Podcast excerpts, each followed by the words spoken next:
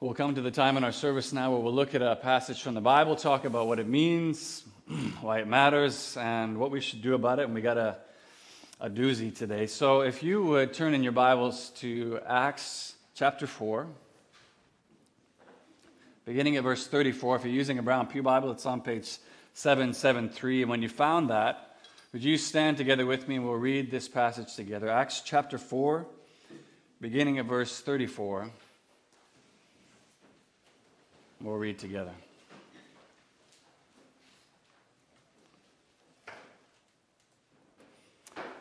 Luke writes this There were no needy persons among them, for from time to time those who owned lands or houses sold them, brought the money from the sales, and put it at the apostles' feet, and it was distributed to anyone as he had need. Joseph, a Levite from Cyprus, who the apostles called Barnabas, which means son of encouragement, sold a field that he owned and brought the money and put it at the apostles' feet. Now, a man named Ananias, together with his wife Sapphira, also sold a piece of property. So far, so good. Verse 2 With his wife's full knowledge, he kept back part of the money for himself, but brought the rest and put it at the apostles' feet. And then Peter said, Ananias, how is it that Satan has so filled your heart that you have lied to the Holy Spirit and kept for yourself some of the money you received for the land? Didn't it belong to you before you sold it? And after it was sold, wasn't the money at your disposal? What made you think of doing such a thing? You have not lied to men, but to God. And when Ananias heard this, he fell down and died. Great fear seized all who heard what happened. Then the young men came forward, wrapped his body, and carried him out and buried him. About three hours later, his wife came in, not knowing what had happened. You can tell this is pre social media. Peter asked her, Tell me, is this the price you and Ananias got for the land? Yes, she said, that is the price. And Peter said to her, How could you agree to test the Spirit of the Lord? Look, the feet of the men who buried your husband are at the door, and they will carry you out also. And at that moment, she fell down at his feet and died. Then the young men came in, finding her dead, carried her out, and buried her beside her husband. And great fear seized the whole church and all who heard about these events. Yeah, this is God's word. You may be seated. This is how you can tell we don't pick the passages. We go through a book, we come to what is what's there. Let's pray together. Ask God to, to lead us as we work through this troubling passage. Spirit of God, we ask you to come now and open our hearts and our minds as we come to a really difficult uh, section of your word. We're asking you to just reveal to us what it is that you want us to see here. We believe that every part of your word is inspired by your spirits. And it has a purpose that you want to accomplish, that you're sending out your word, as you say, to accomplish the purpose that you send it out. And you say it, it always happens, it doesn't return void to you. So we ask, oh God, would you accomplish the purpose that you have for this in each one of our hearts and lives today? And as I always ask, Eternal God, would you move and govern my tongue now to speak your truth? Amen.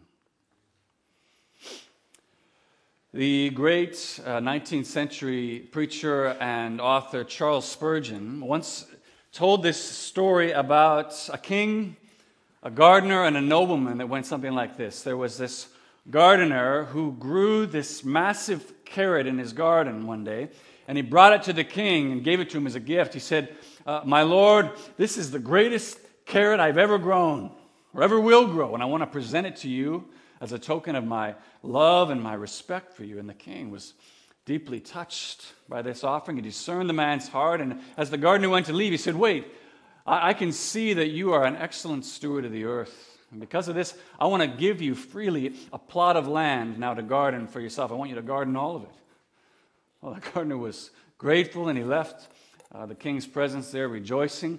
There was a nobleman uh, in the court that day who overheard all this and he thought, wow, the king will give someone a whole plot of land for a carrot. And what might he give for something even greater? So the next day, he brought in a beautiful stallion, presented it to the king as a gift. He said, My lord, I breed horses, and this is the greatest horse I ever have bred or will breed. And I want to give it to you as a token of my love and respect for you. But the king discerned this man's heart, and he said simply, Thanks very much. Took the horse and dismissed the man. While seeing his obvious confusion, the king said, Let me explain. That gardener who you obviously saw the other day, he was giving me the carrot, but you were just giving yourself a horse. So, what was going on there? What was, what was happening? I mean, from an outside perspective, uh, the acts were basically identical, weren't they? They were both giving the best of what they had to the king. And yet, their motivation for giving, why they were giving, was the, the sole difference between why one act was an act of devotion to the king and the other was simply an devo- act of devotion to self. And the king, who was obviously rightly discerning between those two acts, called out that nobleman's uh, testing of his benevolence and also of uh, uh, his pretense in his offering. He saw it for what it was and called it out. Well, as we continuing this morning in our series for the book of Acts, Pioneer Church, what we see in our passage today is a story almost identical to that story of the, the nobleman and the gardener. Of course, with much more severe consequences at the end, but very similar story. It's a story that, for many of us, to, to our modern ears, is actually quite offensive to, to read because when you pull it out of its uh, biblical and historical context, first of all, we, we feel like the punishment doesn't fit the crime, don't we? And then, secondly, uh, it, it seems to be showing the church at this time, which a lot of people, from an outside perspective looking in, already think, it makes the church look like it only cares about money. Just want to get people's money from them. But I hope you'll see by the end of our time together going through this that A, the punishment of Ananias and Sapphira was absolutely fitting, and B, their punishment had nothing to do with how much money they put in the offering plate. Nothing to do with that. No, just, just like in Spurgeon's tale there about the gardener and the nobleman, it's why they were giving. Their, their motivation for giving that had everything to do with why Barnabas's act of offering was a, seen as a true act of worship to God, and Ananias and Sapphira, their giving, their offering, was seen as an act of worship really just to themselves. And I think this is incredibly important for us to look at this morning in this cautionary tale of the early church, because although we may want to look with folded arms and shaking our head at Ananias and Sapphira, why, why, would, you, why would you test the Spirit of God like that? I think the sad reality is that we are in danger of doing this exact same thing in our own lives. In fact, we do it all the time. And if you forget everything else that I say to you this morning, if you just remember one thing, and it's this pretense in worship is deadly in the church.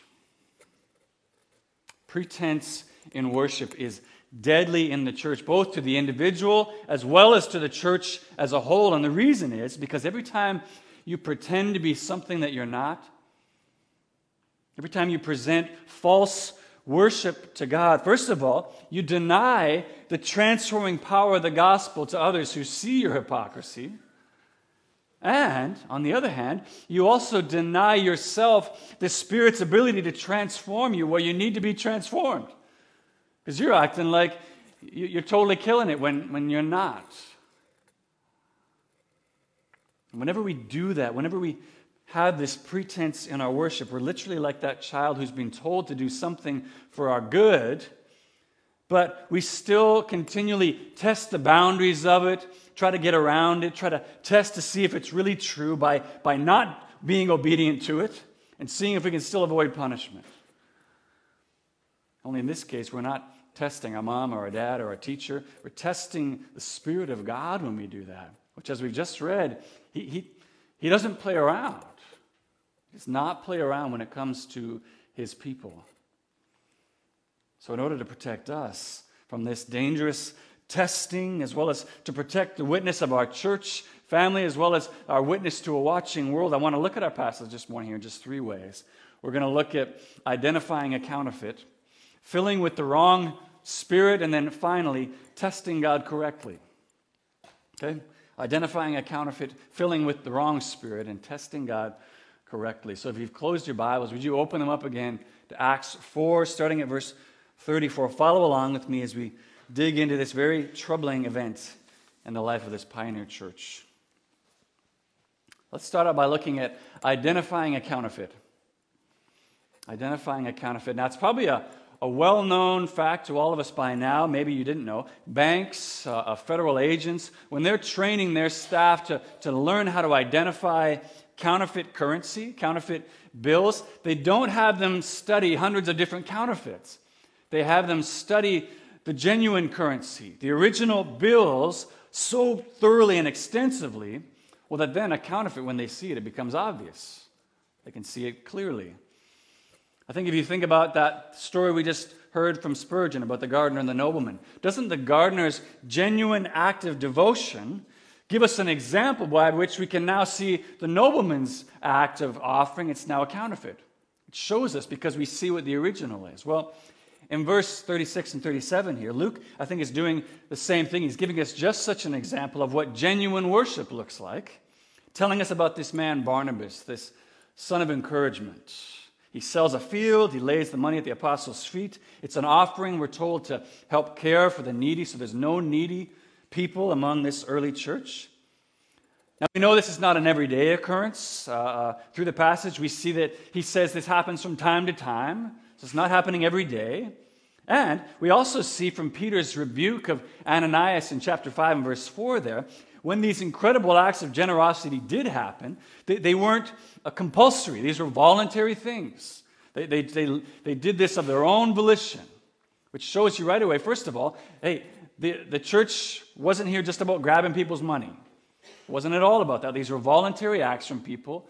Nor is this passage uh, teaching, as some people have uh, said, teaching an early form of communism. Uh, also, chapter 2, verse 44 and 45 there. Some people say, well, this is teaching kind of a, a early forms of communism. No, we see the people who had these lands and houses, they, they were theirs. They owned them. There wasn't a communal pool that they just kind of dumped everything into. They belonged to them. Now, there's no indication that Luke is telling this story about Barnabas in order to set up what he wants to tell about Ananias and Sapphira, but doesn't Barnabas' act of uh, genuine worship give us just a, a real, uh, original bill, the, the original, if you want to call it the original currency by which to judge a counterfeit? It shows us what genuine worship looks like. And what stands out, at least to me, when I read this account of Barnabas' uh, offering of this money, he sells the land, he, he gives it to the church. What stands out to me is just the simplicity of it. It's so just clear and to the point. There's no fanfare. He just states it factually, like, hey, uh, uh, the needs of the early church, uh, they were met this way. Barnabas, he happened to have a field. He sold it. He brought the money. Just that's it. He just states it factually, which tells me, at least, that the focus of this act of what Barnabas did, it wasn't on Barnabas at all. The focus was still on Jesus and this act of worship to him done through Barnabas in order to meet the needs of the early church. Focus wasn't on Barnabas, it was still on Jesus. When it comes to our own lives and we're trying to understand, well, how do I know? How, how can I tell if my worship to God is genuine or counterfeit? An easy way that I think we can discern that for ourselves, whether that's an offering of our time, our talent, or our treasure, is to ask ourselves a very simple question. Whatever it is that you are offering to God in worship, who is it that you intend the focus to be on after you've given it? When you've given a, an offering to God in worship, who do you want the focus to be on after you've given it? If you can say in your heart, understanding, okay, none of us have 100% pure motives, we don't, but if you can say in your heart, hey, I, I just want to honor God with this offering. I just want to honor him. I don't, I don't care if people see me, applaud me, honor me. That, I, I just want to honor God with this. There's a good chance this is an offering to God that is genuine worship. It's great. And yet, Matt, just to give you an example of my own life, when, when I look back at my own life, particularly through some of my earlier years, especially in my 20s, when I, I'm not sure where I was in my own faith at that time, Although it looked many times like uh, uh, from the outside, I was honoring God with my, my singing, my music leading, singing in choirs, and all this stuff.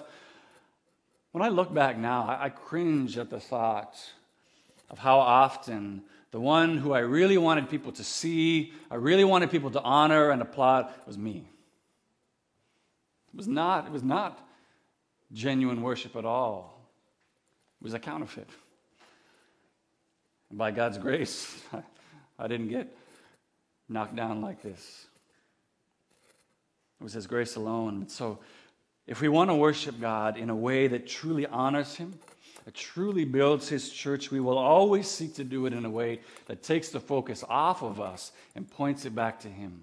If you can say, if you know you're doing that in your own heart, it's a great way to test the genuineness of your worship or whether or not it's a counterfeit. Who's the focus on at the end? Okay, so that's identifying a counterfeit. I hope that gives you a, at least some kind of a gauge to use in discerning your own genuineness in your worship. With that example now of Barnabas' genuine worship in front of us, I want to move now to compare with this counterfeit offering from Ananias and Sapphira. From the very first Sunday when we began this series in Acts, we were talking about being witnesses for Jesus and how that comes as a result of being filled with the Holy Spirit. We, that's what we saw, particularly in Acts 1 8. But for all that talk of being spirit filled and his empowering of our witness, I think what we see now as we move into chapter 5 is how bearing false witness to Jesus, uh, uh, pretense in our worship, it also is the result of being spirit filled. It's just being filled with the wrong spirit. So let's look now at filling with the wrong spirit. Filling with the wrong spirit. Look at verses 1 and 2 of chapter 5. Look there. Luke gives us this description of this counterfeit worship of Ananias and Sapphira. He says, Now a man named Ananias, together with his wife Sapphira, also sold a piece of property. With his wife's full knowledge, he kept back part of the money for himself, but brought the rest and put it at the apostles' feet. Now, if we just had verse 1, we're doing good, right? I mean, that's basically the same, just factual. They sold the field, they brought the money. It's the same thing. It's only verse 2 that now reveals its counterfeit nature. But notice how quickly Luke is to want to just silence all of our inner defense attorneys, all of our, oh, that's not fair kind of reactions by showing us Ananias and his wife absolutely planned intentionally to be deceptive in this offering. They, they knew what they were doing This wasn't a mistake or a misunderstanding. This was deception in the first degree. But even in knowing that, if you're like me at all, isn't there still kind of a reaction in you that's like, okay, sure, they, they shouldn't have lied about the amount, but look, they're giving a huge sum of money to the church to help poor people. Why, why is that wrong again? What's wrong with that? I mean, why is Peter being so greedy? He's telling them, oh, you've got to bring me all the money from that sale of the house. Why, why, why would he? I mean, this, that's just what the church is about, man. It's just about getting people's money. Well, keep reading. Because what you see is that it actually wasn't at all about that. The problem and the issue was not that they haven't given the whole amount of the sale to the church, it's that they told everyone they did. Or at least they just kept quiet and allowed everyone to believe that that's what happened. Yeah, Barnabas, he brought the whole sum. Yeah, us too. When they hadn't. Now, now, we're not told initially how Peter knew that they hadn't brought the whole amount in, whether this was an act of where the Spirit had, had revealed that to Peter or someone had just told him. But the primary issue that Peter wants to address with both Ananias and Sapphira is pretense in their worship. Pretending to be someone or something that they're not. In this case, like Barnabas. The charge Peter lays on both of them, there in verse 3 and 4, is that they have lied to the Holy Spirit. They've lied to God in doing this. And we've talked about this before, and we're absolutely going to see it again as we go through Acts. But what Peter is not doing here is he's not somehow saying that he sees himself as God. No, what we're seeing incredibly is that Jesus so intimately identifies himself with the church that to lie to the church, to, to persecute the church, to do anything against the church is the same as doing it to him. Isn't that what Jesus says to Paul a couple of chapters from now when he knocks him down on the road to Damascus? He doesn't say, Why are you persecuting the church? Why are you persecuting my people? He says, Why are you persecuting me? Same thing here. You haven't lied to, you haven't lied to men, he says, you've lied to God. And very terrifyingly, in verse 3, there what we also see is that the empowering force that Peter identifies behind their false witness is being filled not with the Holy Spirit, but with the demonic spirit. So they are being spirit filled. It's just being filled with the wrong spirit. And as a result, they're no longer being witnesses for Jesus. And we're going to get to their devastating discipline that God lays down on Ananias and his wife in a minute. But I just want to highlight two things quickly as we look at this section. First of all, when Peter tells Ananias that Satan has filled his heart to inspire him to do this thing, he's not speaking from some kind of a high horse of moral superiority. He's speaking from experience. He's speaking from experience. If you've read that story back in Matthew 16, where Peter very helpfully pulls Jesus aside and, and rebukes him for uh, telling everyone that he's going to be uh, crucified and handed over to the religious leaders, and Peter says, You need to stop saying that stuff. That's not going to happen to you, Jesus. Remember what Jesus says to him? Get behind me, Satan. Which I'm sure all the other apostles are like, Whoa, what did you, what did you just get behind me, Satan? Now, Jesus goes on to explain what he means by that. He says, I'm not saying that Peter is Satan. I'm not saying that he's been uh, possessed by Satan in order to say those things. He says, what that means is that, Peter, you don't have in mind the things of God, but the things of men. That's what that means. And I think it's the exact same thing here. I don't think Peter is saying, Ananias, you've been possessed by Satan, and that's why you came up with this scheme.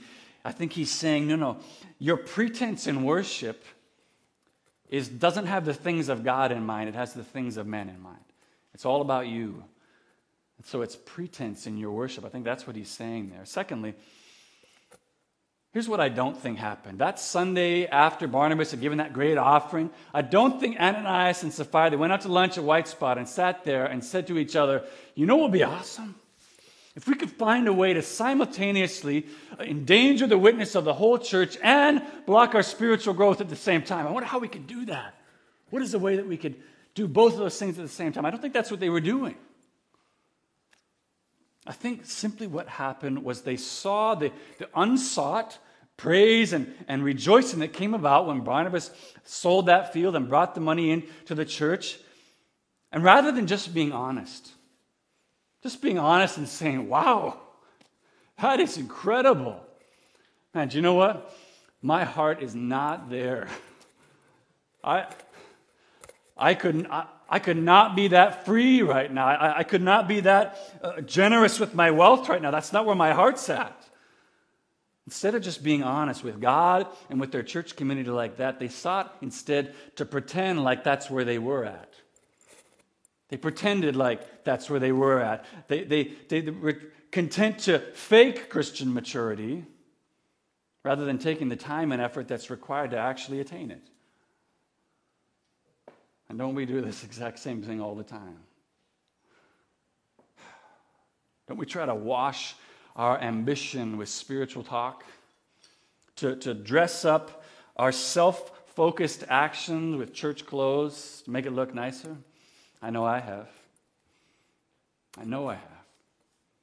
I mean, I've told this story to you before, but man, I know. When I came here to Vancouver, first pursue a, career in film and television, I, I, would have told any of you, hey, do you know what?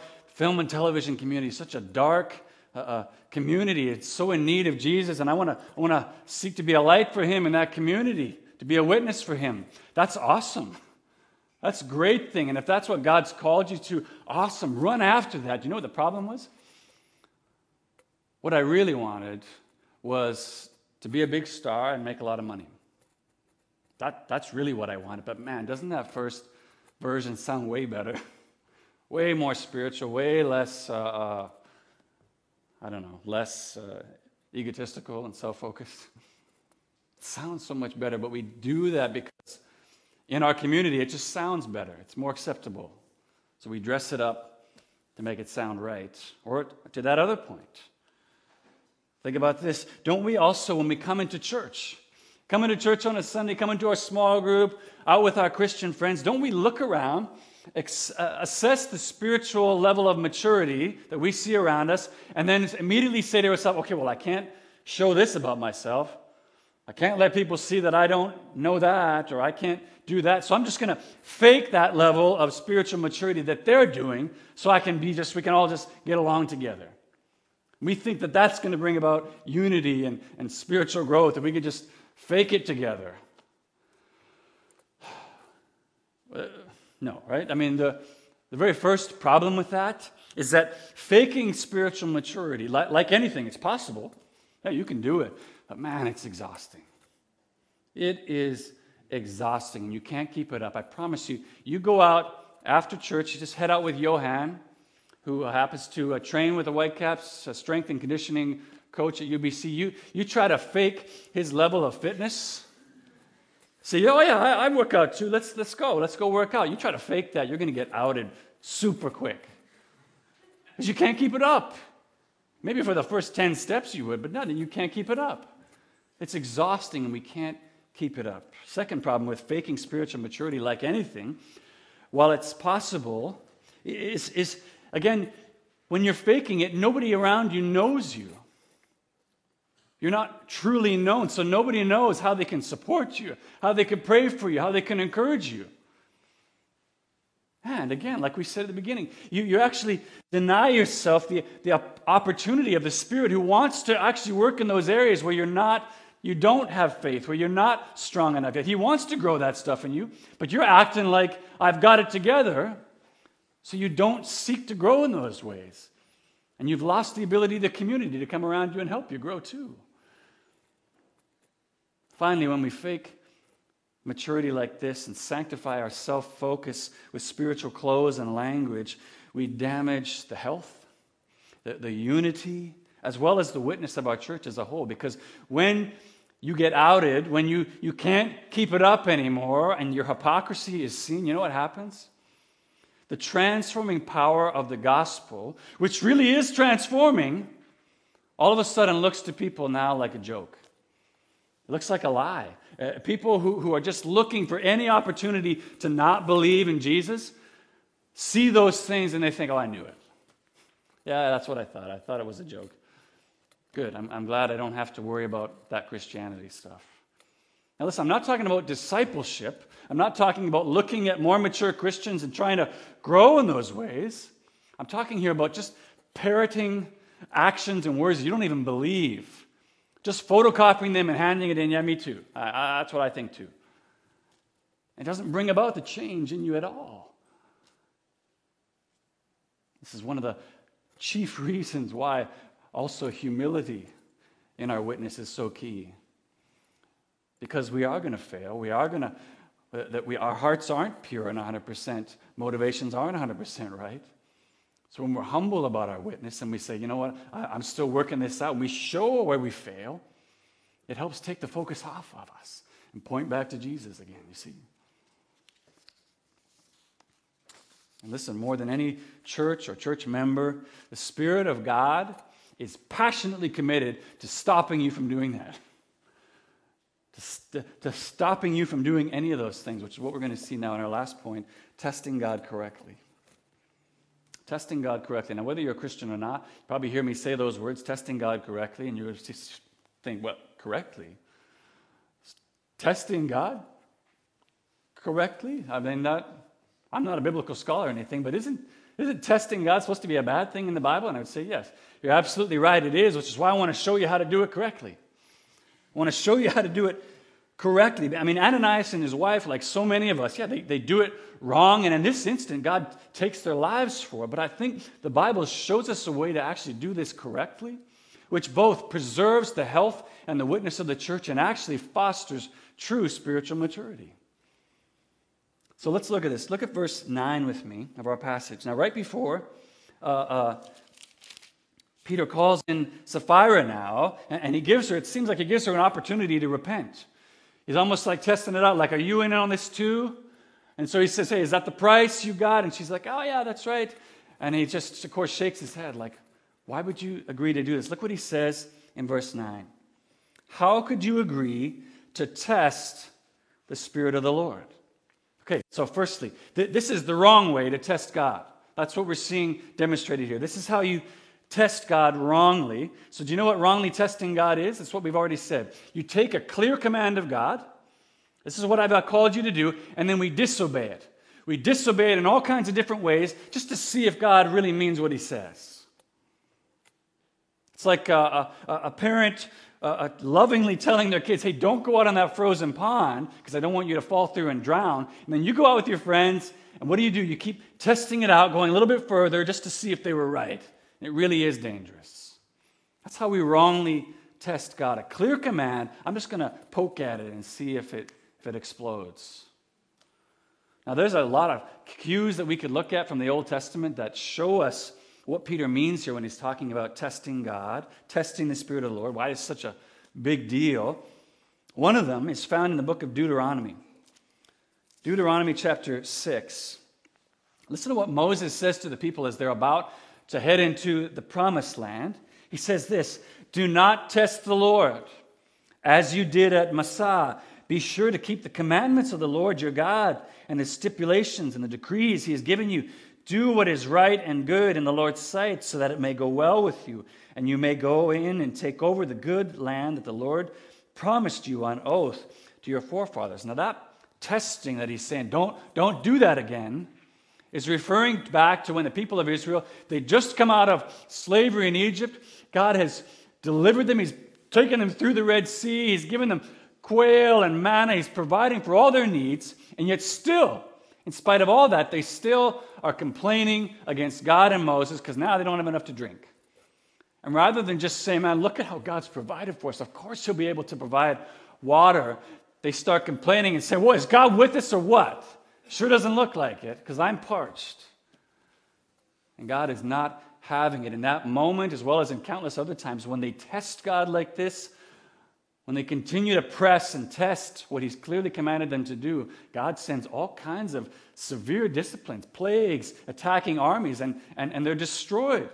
We know historically that when God's people enter into the promised land, from that first generation that left Egypt, only two people actually go in Joshua and Caleb. Everyone else dies in the wilderness. Testing God, bad idea.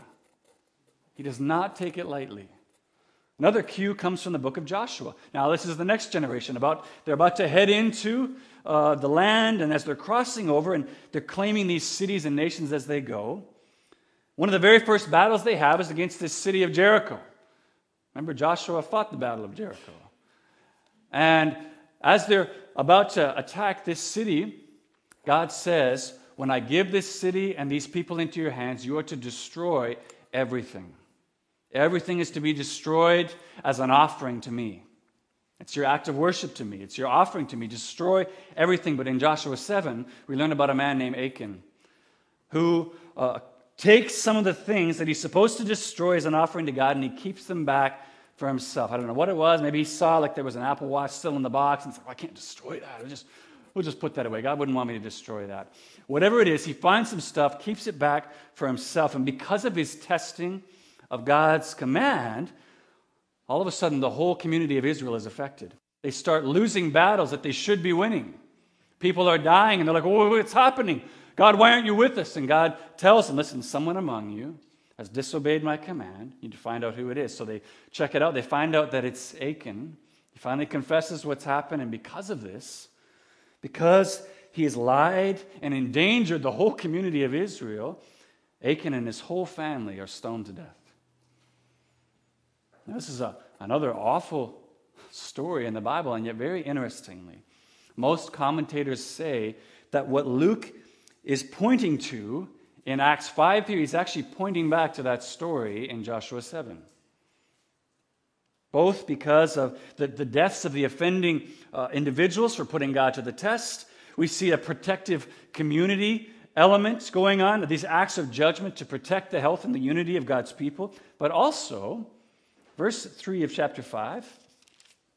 That word, keeping back, the Greek word for keeping back that it talks about Ananias kept back some of the money, is the exact same word used in Joshua 7 to describe Achan keeping back some of the stuff that he was supposed to destroy. It's the exact same word used. Apparently, this word is only used three times in the whole Bible. The other time is there, Joshua 7. Same word, and, and we're meant to draw these parallels together between the two stories. Now, there's a great deal we could say here already, but I think the point, at this point in time, it's important just to stop and recognize what we're seeing here in what looks like drastic discipline from God. It looks so unfair, it looks unjust. What we're seeing in both of those cases, Joshua 7 and Acts 5, is a God who is so passionately committed to protecting the health and the unity and integrity of his redeemed people that he will, at times, hand out incredibly severe discipline in order to demonstrate just how important it is that his church and his bride maintains their purity. He's that committed to it. And unless we want to charge God with being unjust and unfair and say, that's too much, why would you discipline in such a, a heavy manner? For this sin, we got to remember listen, what happened 2,000 years ago? God wasn't just handing out this discipline from afar, chucking grenades over the wall. He came himself and endured the full weight of God's wrath poured out on Jesus on the cross for sin and disobedience. He poured it out on his son to cover over the mountain of ways that we have tested him and continue to test him to this day. This discipline, it's meant to serve as an example just how seriously God takes this kind of testing him wrongly. Okay, so if that's wrongly testing God, how, how do we do it right? How do we do it correctly? Well, very quickly, I think we see one of the most clearly stated examples of how we do this in the book of Malachi, which we uh, just worked through a few months ago. Listen to what God says to his people as it relates to, in this case, worshiping him and their offerings. Listen to what he says Malachi 3, starting at uh, 8 here. I think it's on the screen. Will a man rob God? Yet you rob me. But you ask, How do we rob you? In tithes and offerings. You are under a curse, the whole nation of you, because you are robbing me. Verse 10 Bring the whole tithe into the storehouse, that there may be food in my house. Test me in this. Wow. Test me in this, says the Lord Almighty, and see if I will not throw open the floodgates of heaven and pour out so much blessing that you will not have room enough for it. Do you see what that means? To test God correctly, then, is this to take a clear command from God and obey it. Obey it and see if He means what He says. You see the difference? Ananias and Sapphira, they show us the consequences of wrongly testing God. How incredibly different. Blessed would our lives be, would our church be, would the church in the world be today if we tested God like this instead? What if instead of taking the commands of God and seeing how much we could get away with without Him coming down on us, we decided to test God by obeying Him and seeing if He means what He says? Seeing if His plans for us really are better than what we could plan for ourselves. Trusting Him that if we came to Him and to one another and we're just open and honest about the ways that we are struggling, that we're doubting, that we're failing, and just we're open and honest about that and trusting that instead of condemnation and rejection, we'd find welcome and help, like He said, to trust Him in that to test him and see if he means, I really will accept you when you just come to me openly. Bring your junk to me, I can handle it. What if, like Peter, we trusted God to step out of the boat onto waves, trusting that he means what he says? You, you obey me, step out, and you really will. Your feet will be sustained on the water, you won't drown. What if we tested God like that?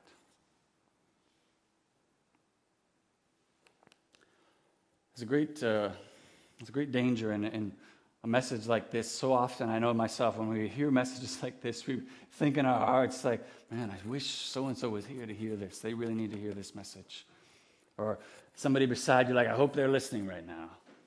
Can I ask you just at this moment, don't do that. I want you to just take a moment right now in the quietness of your heart, think about you. Think about your own life and where you're at right now with God, truly. And ask yourself this first of all, where are you hiding? Where are you hiding still? Where are you faking a, a put togetherness that you don't actually have? Aren't you tired? Aren't you tired of pretending? I know enough people in this church. I know that if you openly and honestly would just share, hey, you know what? Things are not going well in my marriage right now. Would you pray for me? Somebody flirting with me at work, and actually, I kind of like it, uh, uh, uh, and I don't want to like it. Would you, would you pray for me?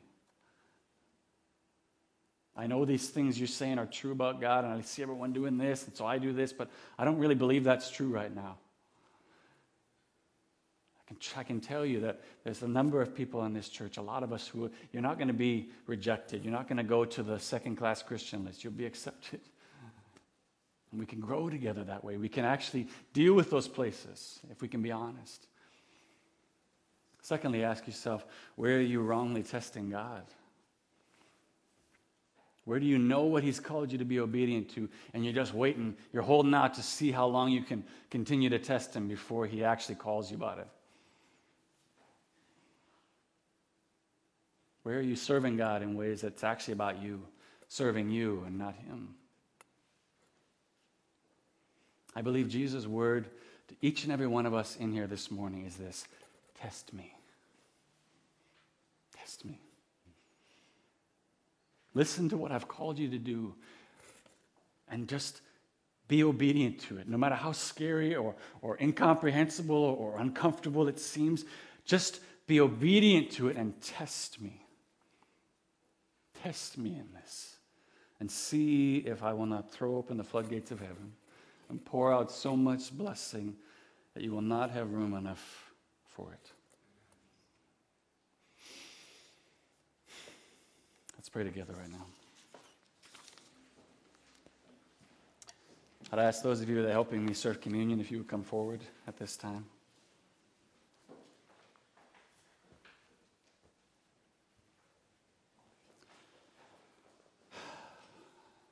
Living God, we come before you this morning with thanksgiving,